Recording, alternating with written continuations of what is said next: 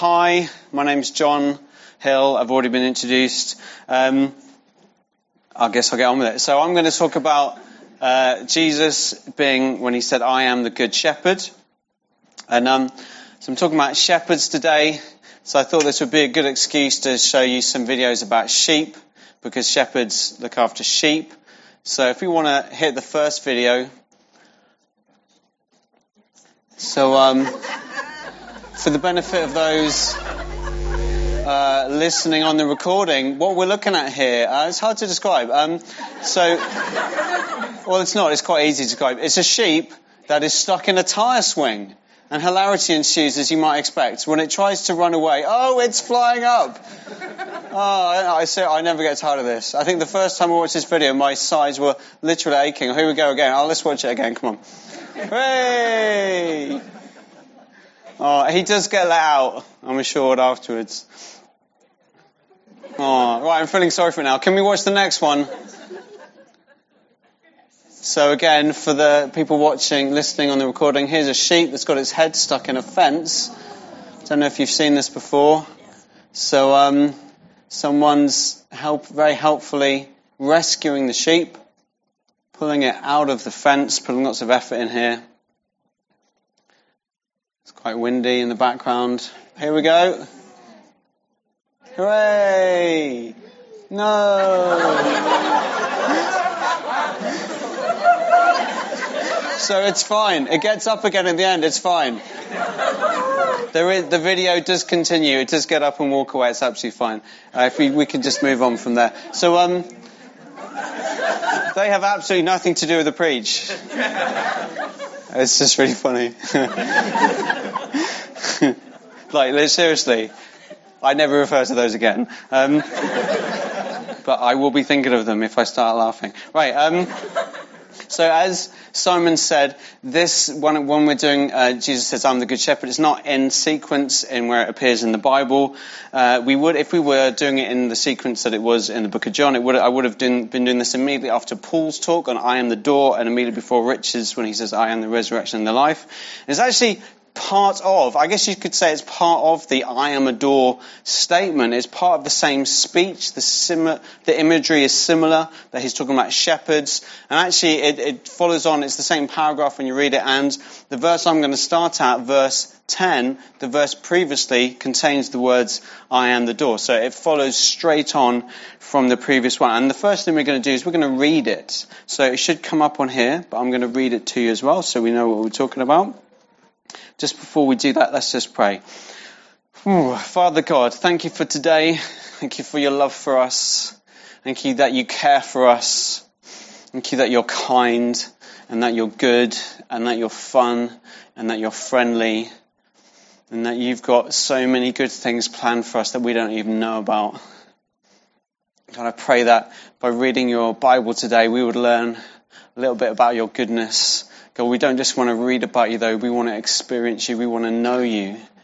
God, we know that you're here with us because you promised that you would be. We just come and reassure us with your presence and just let us know your goodness. God, just reveal your truth to us as we read the Bible, we pray. Because we need you. Right, let's read this. So I'm going to start from verse 10. It should come up on there.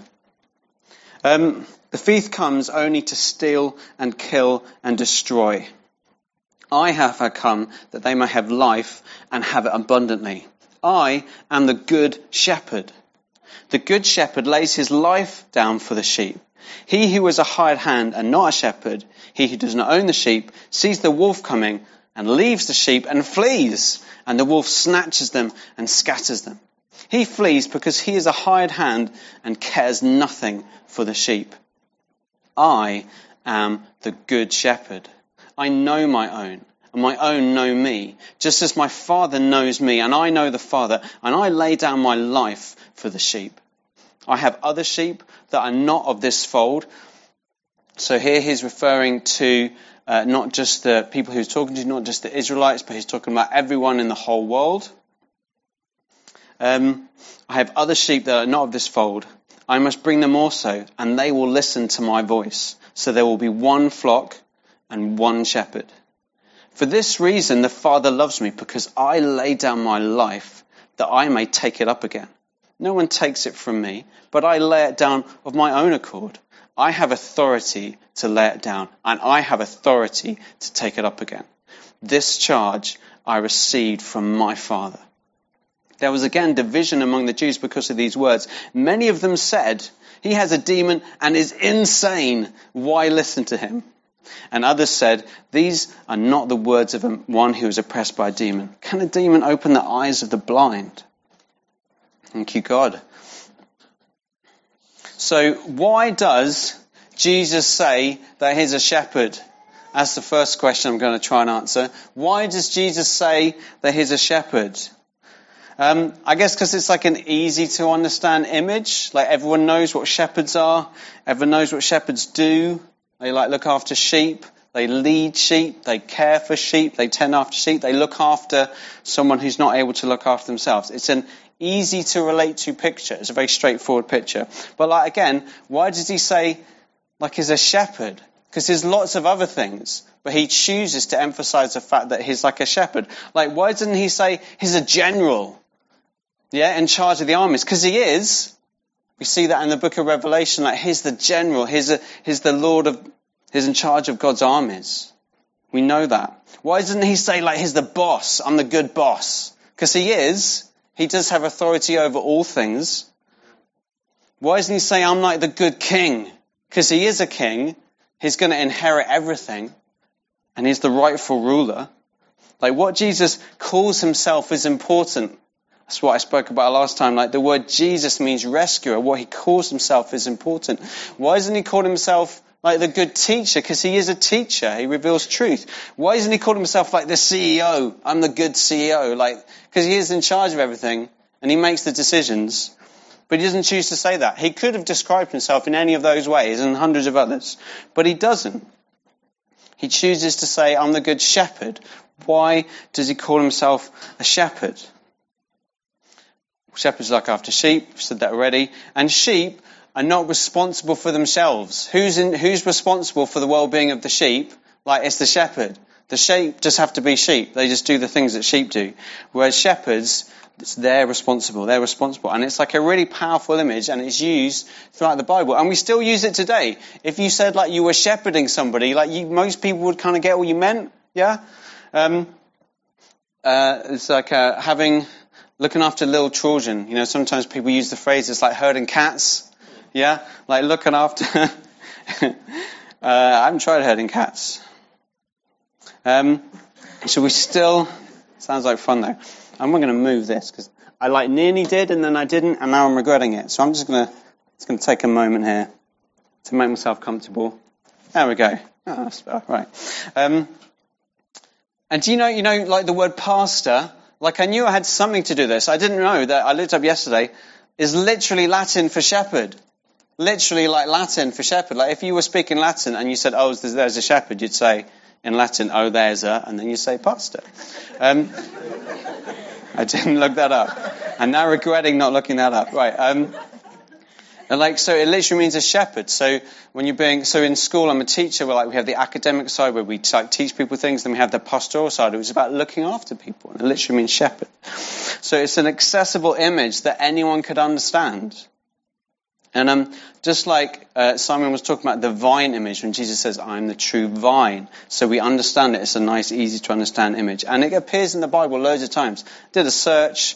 Um, in the translation I'm using, the word shepherd appears 111 times in the Bible. And the word sheep appears 198 times. So the vine that Simon talked about last time appears 176 times. So these are, these are like images that go throughout the Bible. And sometimes it literally meant shepherds, like they were talking about shepherds just moving their sheep about. Usually, though, it meant to mean like leaders. Usually, when they talked about the word shepherd, looking in the Old Testament, the Bible, they meant like the leaders of the nation of Israel. And usually, they were talking about the care or the lack of care that um, the leaders were showing towards the people they were leading um, emphasizing the shepherding, the caring aspect, or not. So here's a couple of examples. In the book of Zechariah, chapter 10, it says, Therefore, the people wander like sheep, they are afflicted for lack of a shepherd. And here's another one in the book of Jeremiah, chapter 50. He says, My people have been lost sheep.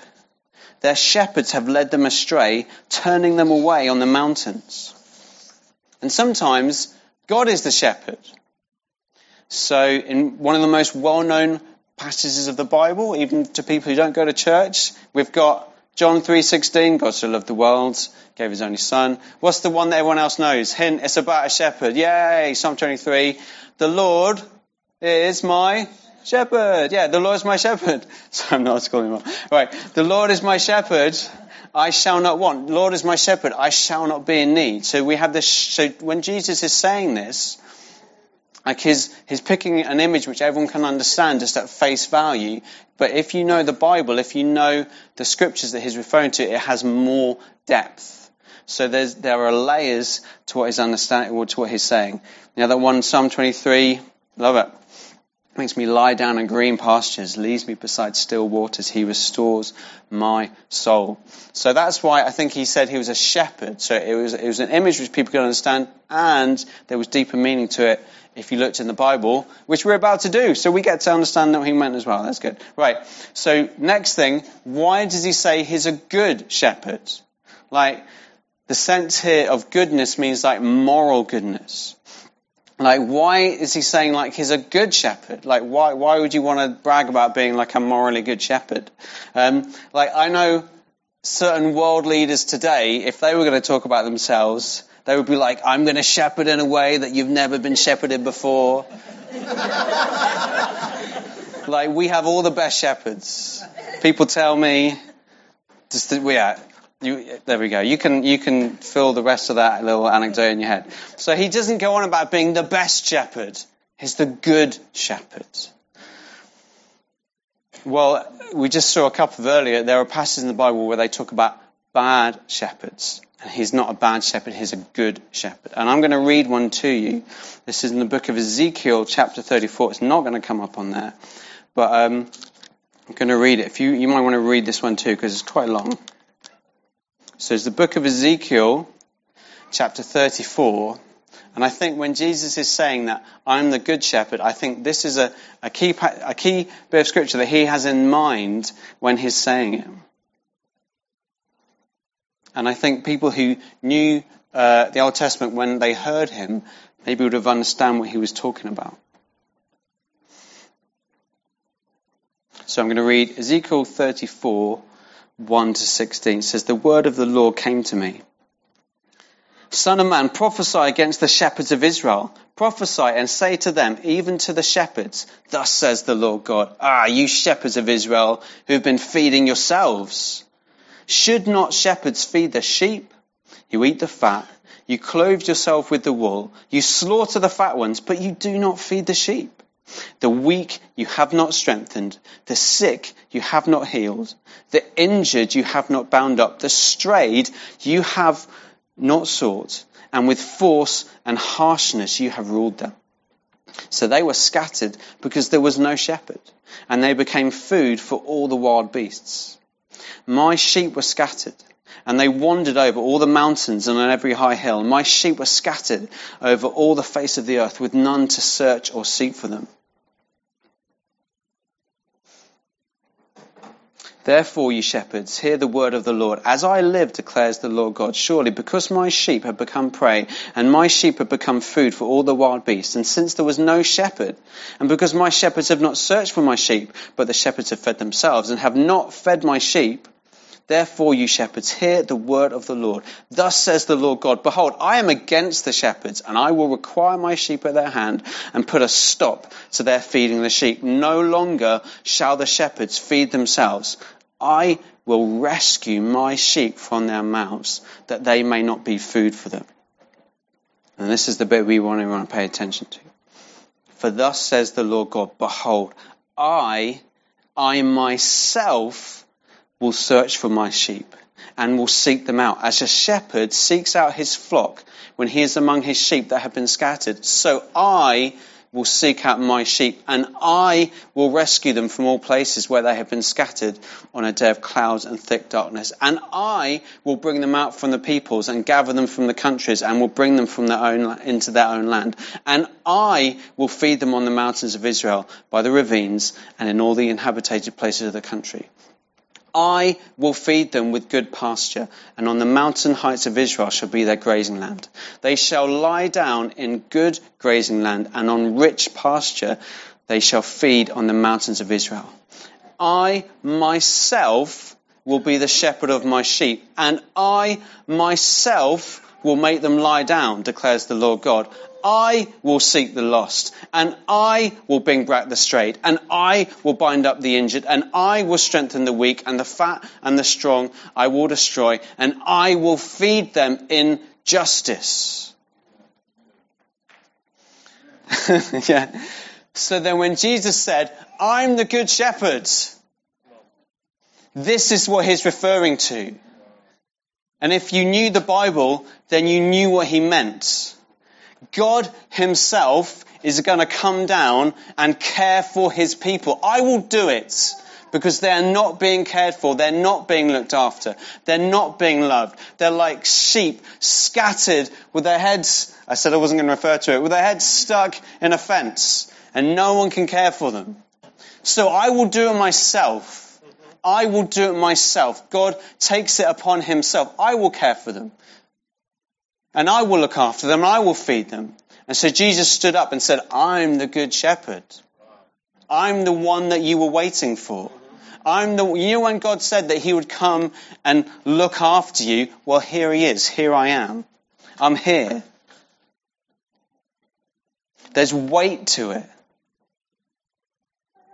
And we've seen in other passages that in the book of John, when Jesus makes these I am statements, that people understood who heard it at the time, some of the people understood really the depth of what he was saying, and they knew he was saying that he was God, and they were offended by it. And it happens here again. So we saw before how this I am statement, just the words I am on their own, Jesus is equating himself with God. He's saying, I am the eternal God. You're going to have to go and listen back to some earlier talks if you didn't hear that. But here he is, he's saying now, I am that good shepherd. I am the good shepherd. I'm going to come and do it. I'm going to look after you and tend for you. And this is the one we've been waiting for. He knew who he was. He wasn't just like a teacher come to teach people, showing people how to live life well. He knew who he was. He knew he, what he was there for. And he wasn't going to hold back from it. So here's the good shepherd. We know what that means. We understand what that means. The next thing is a little bit surprising. He says, I lay down my life for the sheep. Like, that's not good shepherding. Have you ever thought about that? Like, say like you got some shepherds and they go out to look for a sheep and they come back and like, sorry guys, Jim died, but we got a sheep. like, no, that's not good. Like, that's not a good deal. I take that deal back. No. Like, that's not good shepherding. Like, shepherds don't die for the sheep, do they? The shepherds don't die for the sheep. That's not successful shepherding. I think we would, like, you have not achieved your shepherd's license because you died in the process. Like, it's not good shepherding. And just in general, here's a little point just to mention, like, there are limitations to the picture. Like, you know, like he says, like, he's the shepherd. Like, does that mean, like, why do shepherds have sheep? Like, why do they look after them? Like, what's in a shepherd's pie? You know? Has that ever concerned you when he says, I'm the good shepherd and you're the sheep? I don't want to be in the pie. Um, so there are limits to the picture. Like, yeah? So he's not, it's not that, okay. Like, well, last, not last week, the one previously when Paul was talking about Jesus being the door, like we don't say, oh God, if you're the door, what are the hinges? Like, there are limits to the picture. So he is the good shepherd. But it's not like, you don't have to take everything, okay? So why does the shepherd lay down his life for the sheep? Because that's not right, is it? That's not the right way around. Well, that's how good he is. That he would do that. That he would lay down his life for the sheep. Really famous verse. Romans chapter 5. Let's read that one. I like this one. Because Jesus died for us. It's what we sing about.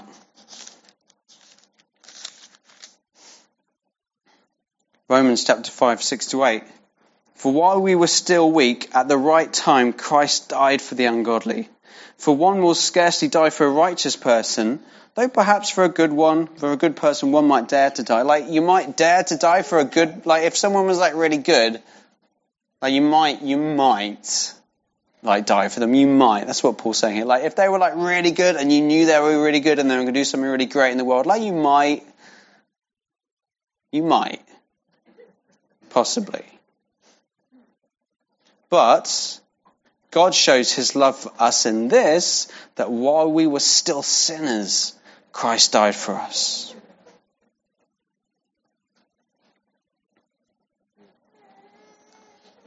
While we were still sinners, while we're still in rebelling against God, the shepherd died for us. Even though we're just like sheep, gone astray, he died for us because he cares. Like, what's the point of a leader? Like, what's the point of leaders? Like, what are they for? Because, like, if a shepherd is like a leader, and like we clearly see that, like, if shepherds are leaders, like, what's the point of them? And um, I think the point of leaders is to bring the best out of those they lead. Yeah, that's the point of a leader. It's to bring the best out of those they lead. Um, it's this really interesting bit in uh, in um, in the book of Mark where some of Jesus' disciples are talking to him and they're saying, we want to like sit at your right hand. We want to like have the top spots in your kingdom. Like we want to have, we want to be like next to you, next to your throne. So Jesus has been talking about this kingdom that is coming and they're like, we want to be up there. We want to be with you. And, um, his response is really interesting because they wanted like power and authority and they wanted to like law, they wanted to be in charge. And Jesus' response, I'm going to look here in the book of Mark, chapter 10. So he says a couple of things. This one I like. He says this to them. He says, um, Jesus called them and said to them, You know that those who are considered rulers of the Gentiles lord over them, and their great ones exercise authority over them, but it shall not be so among you. Whoever would be great among you must be your servant, and whoever would be first must be the slave of all. For even the Son of Man, that's Jesus, came not to be served, but to serve, and to give his life as a ransom for many. And what I like about that little passage, in the other book where it relates it, it's that it says their mum came to Jesus and said, We want I want my sons to be like have the top spots. I love that. Like helicopter parenting. It's not a new thing. Yeah? If you don't know what that is, great. Um, uh, helicopter parenting is when, like, you know, the parent. Oh, well, okay. Okay, so don't lord over people. But some people do. Like, you know, we've all had experience of leaders, haven't we? We've all had experience of leaders like your parents, your teachers, your work bosses, political leaders, church leaders, and we all have our opinions about them. We all have opinions about those who are over us.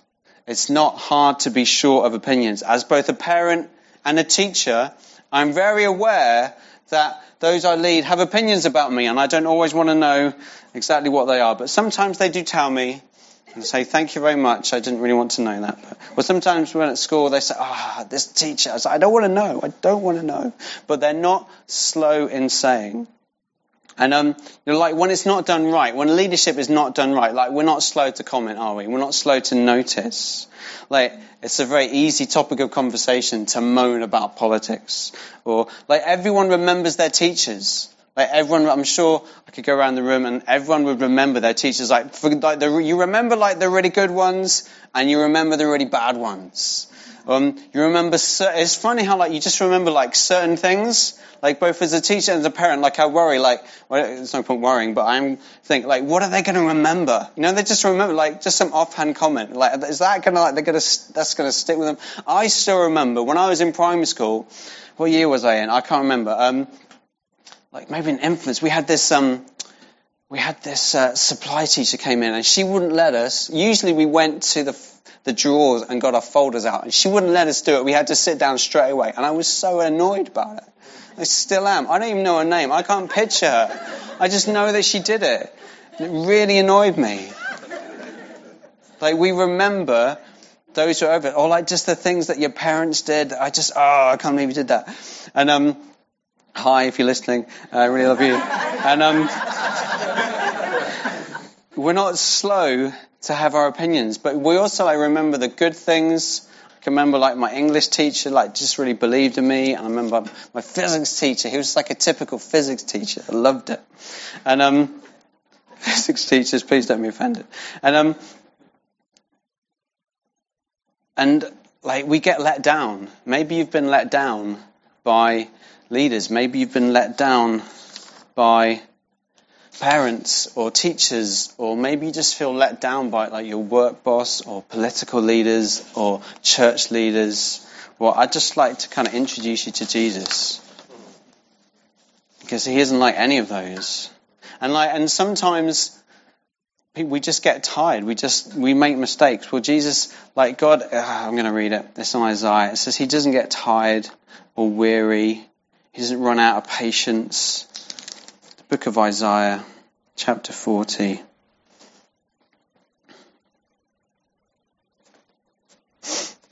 Hmm.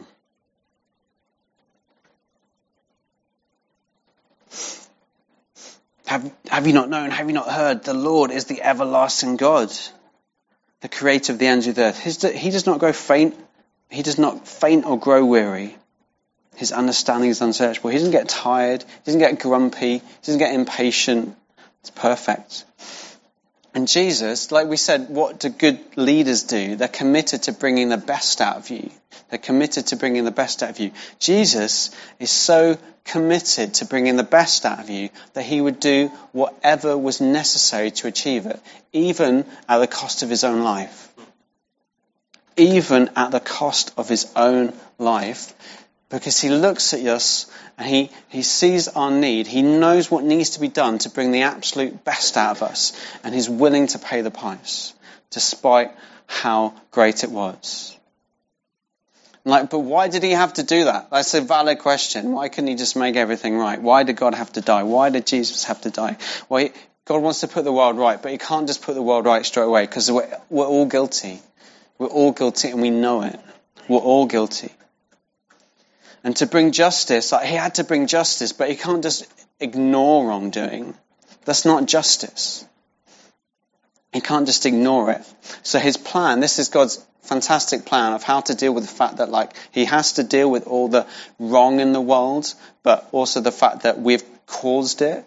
How does he deal? How does he bring? How does he make everything right without coming across this problem? The fact that in order to do that, we're going to have to face up to the consequences of our own actions. This is God's amazing plan. That he himself would take the punishment that we deserved and the consequences that we deserved on himself and he did it by dying a messy, dirty, painful death on a cross. And that's our God. That's our eternal, limitless, glorious, wonderful God. He died a dirty, painful, messy death for us. We don't deserve it, and it's totally free, and it's really, really amazing. And that's why we love him, because he loves us so much. He gave everything for us. But the thing about Jesus is that he isn't dead. Did you know that? he isn't dead. He's not some inspirational figure from the past. Look what he did. Oh yeah, that's really great. Wish I could be like Jesus. Like, he isn't dead. He's alive. He laid down his life on his own authority and he took it back up again because he had authority. He rules and he reigns. He's not like a hired shepherd who doesn't care, who flees when there's danger. He looked at humanity and he saw what was necessary to save it, and he didn't run away because he cares. He cares. He didn't have to. He could have just run away like the little hired servant in the story, but he cares deeply about us. He faced down, you know, it says like the wolf comes and scatters the sheep. He faced down our enemy, which was our sin and our wrongdoing.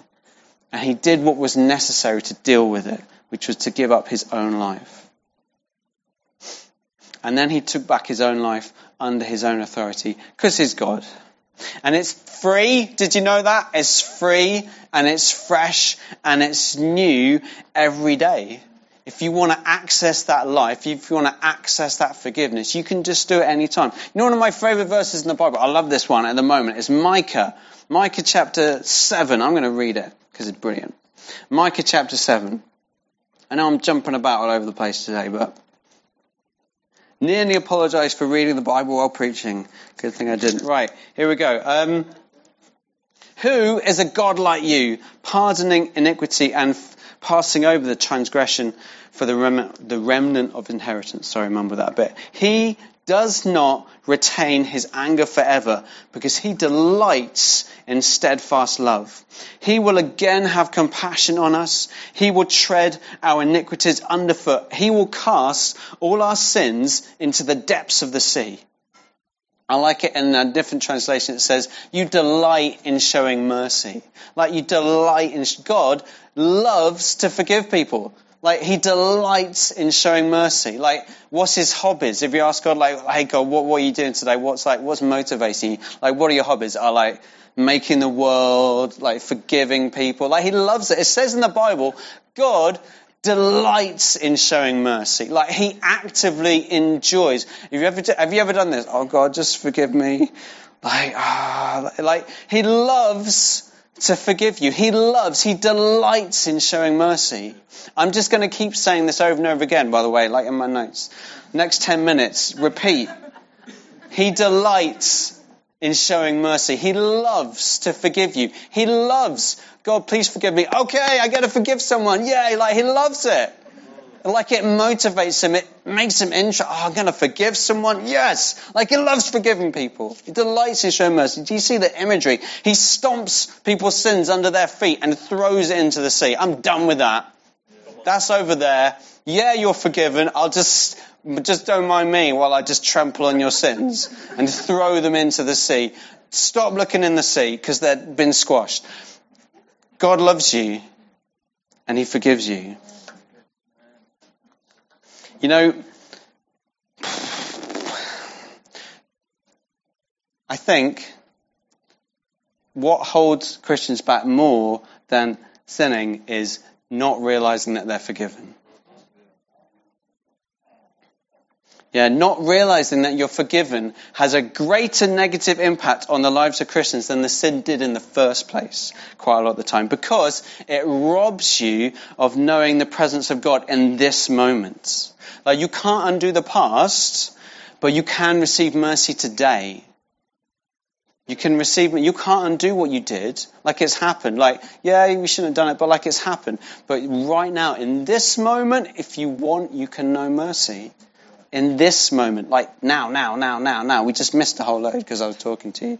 Like, any moment, you can receive mercy. You know, okay, getting off topic here. One thing that annoys me that, you know, like, okay, I've done this too. When people are like, oh, like, I just haven't had a good week. I just don't feel like close to God or like, oh, no, I can't like go and pray because I just don't, you know, I just don't feel worthy you know, I just, I just really messed up this week. It's like, what, like, the implication is, well, like last week you were worthy. It's like, you haven't understood grace. Like, you were never worthy, but you're always welcome. Like, what are you playing at? Saying that like this week you've messed up. It's like you messed up last week as well, but you just didn't realize it. Um, like, stop making it about you. Like, it's about grace. It's always been about grace. It's always been about mercy. It's always been about forgiveness. If you're, if you're sitting there saying, like, oh yeah, I can't because I did something wrong, like, you haven't understood grace. Because you think that something that you do can disqualify you. But you haven't really understood that it's all about grace. Like, always, all the time, always about God's goodness and never about you and your relative goodness. Never. It's never about that ever. It's always about His goodness and His kindness and His grace. And the minute you start to think, oh, I've done something, oh, I can't, like, you're actually sinning because you're making it about you. So you need to ask God for mercy for that as well, you know? but it's there because He loves you, because He delights in showing mercy.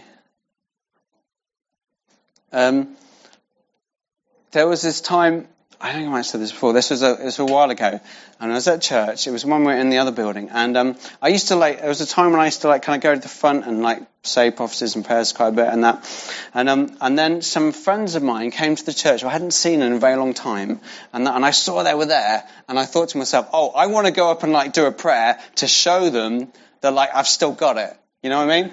And then I thought, oh, I can't believe I thought that. That's like an awful thing to think. And I said, oh God, I'm really sorry for thinking that. Like, I promise, like, no, I'm, that's really bad of me. Like, I won't go up and I won't, I won't, I won't do any prophesying today because, like, like, I can't believe that I'd want to do it just so I can impress my friends. And I was like, okay, God, that's it. And, um, God then said to me, right, okay, here's a word, you need to go and say it. Like, really felt it, really, uh, because it's like, God's like, it's never been about you. It's like, I'm gonna, how dare you disqualify yourself because you did something wrong? So I'm going to show you that it's about my grace. It's about my goodness. And I had to go and do it. And then, like, knowing that, oh, whatever. But, like, it was His goodness. Not that I'm saying that we should just deliberately go mess up or that it's not a problem or that God doesn't care. But what's interesting is that it says, can't remember where it says this. It says like it grieves the Holy Spirit.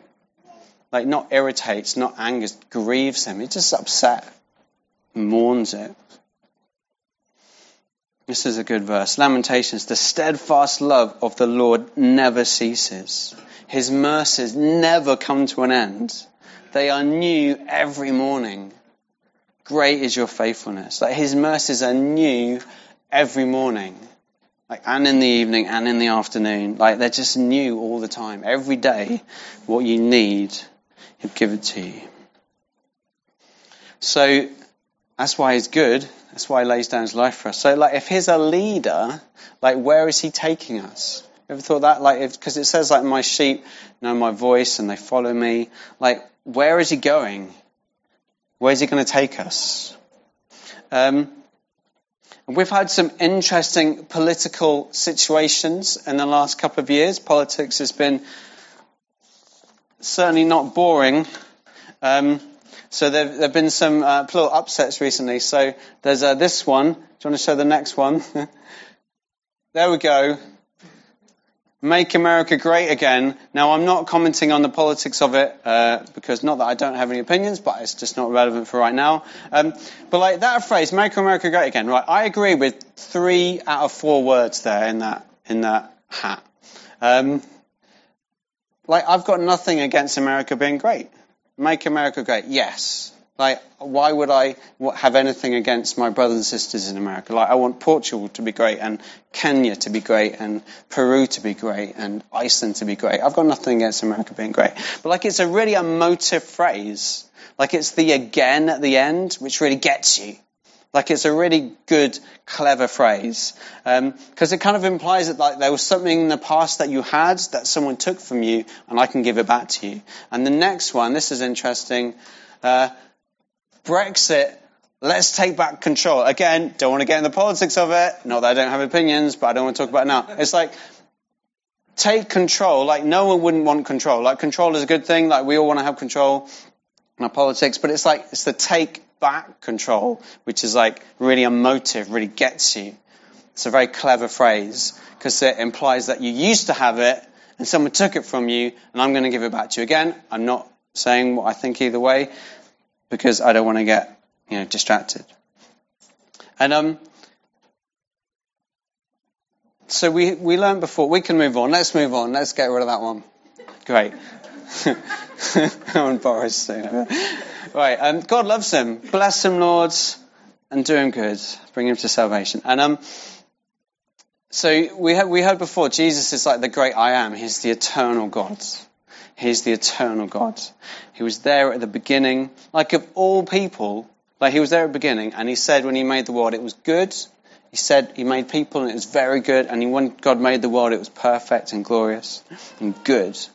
Like of all the people who could who could say, like I'm taking us back to where we were, like it would be Jesus. Of all the people who could say that, because he was there at the beginning. You heard it, I think it was Steve's first talk, when Jesus says, before Abraham was, I am. He's the eternal God. He was there at the start. He was there at the beginning. Of anybody who has the right to say, I'll make you great again, I'll take you back, it would be Jesus. But he never does that. He never does that. He always says, I'm going to do something new. He's taken us somewhere new. You notice that? He never promises to take us back to what we were before. He always says, I'm making you new. The book of Revelation, this, again, one of my favorite verses. I'm just going to read my favorite verses today. Here we go. Let's read this one. The book of Revelation 21. Saw a new heaven and a new earth. So this is what's going to happen when Jesus comes back. And he says, a loud voice came from the throne saying, Behold, the dwelling place of God is with man. He will dwell with them and they will be his people. And God himself will be them as their God. He will wipe every tear from their eyes. And death shall be no more. Neither shall there be mourning or crying nor pain any more. For the former things have passed away. And he who was seated on the throne said, Behold, I am making all things new. Write this down, for these words are trustworthy and true. He's making all things new. Do you remember? Yeah, he said to it was someone called Nicodemus. He said, if you want to come into my kingdom, you have to be born again. Born again Christian. Yeah? You have to start again. You have to be made new. You have to be made new. God is making all things new. Have you ever experienced the newness of God? If you have experienced it, put your hand up if you've experienced the newness of God. God's done something new in your life. He hasn't taken you back to the past, but He's taken you somewhere new. God is, where is He leading us? He's leading us into new things. If you've been let down by leaders in the past, if you've been let down by your parents, by teachers, work bosses, political leaders, church leaders, I want to introduce you to Jesus. He's the perfect leader. He's committed to bringing the best out of you, both as an individual and as humanity as a whole. He'll put your needs above his own, and he will buy you freedom with his own life. And he didn't stay dead, but he rules and he reigns over all things. Jesus is change we can believe in, and he has authority. He has your goodness at heart and he has the authority to carry it out. Jesus is amazing. And that's why we worship him. That's why we get excited. Because he's, he's the perfect leader. He's the perfect shepherd. He's perfect. He doesn't get tired or weary. He doesn't go impatient or sad when he shouldn't be. He's glorious. He's eternal. He's completely reliable. He won't let you down. He won't disappoint you. He keeps his word. He fulfills his promises. He turns up when he says he will. He's completely reliable in every single way. You can build a life on Jesus if you want to. And he will take you somewhere good. Hmm. So, if you don't know Jesus, I'd encourage you to get to know him because he's brilliant. And if you do know Jesus, let's just agree together how great he is.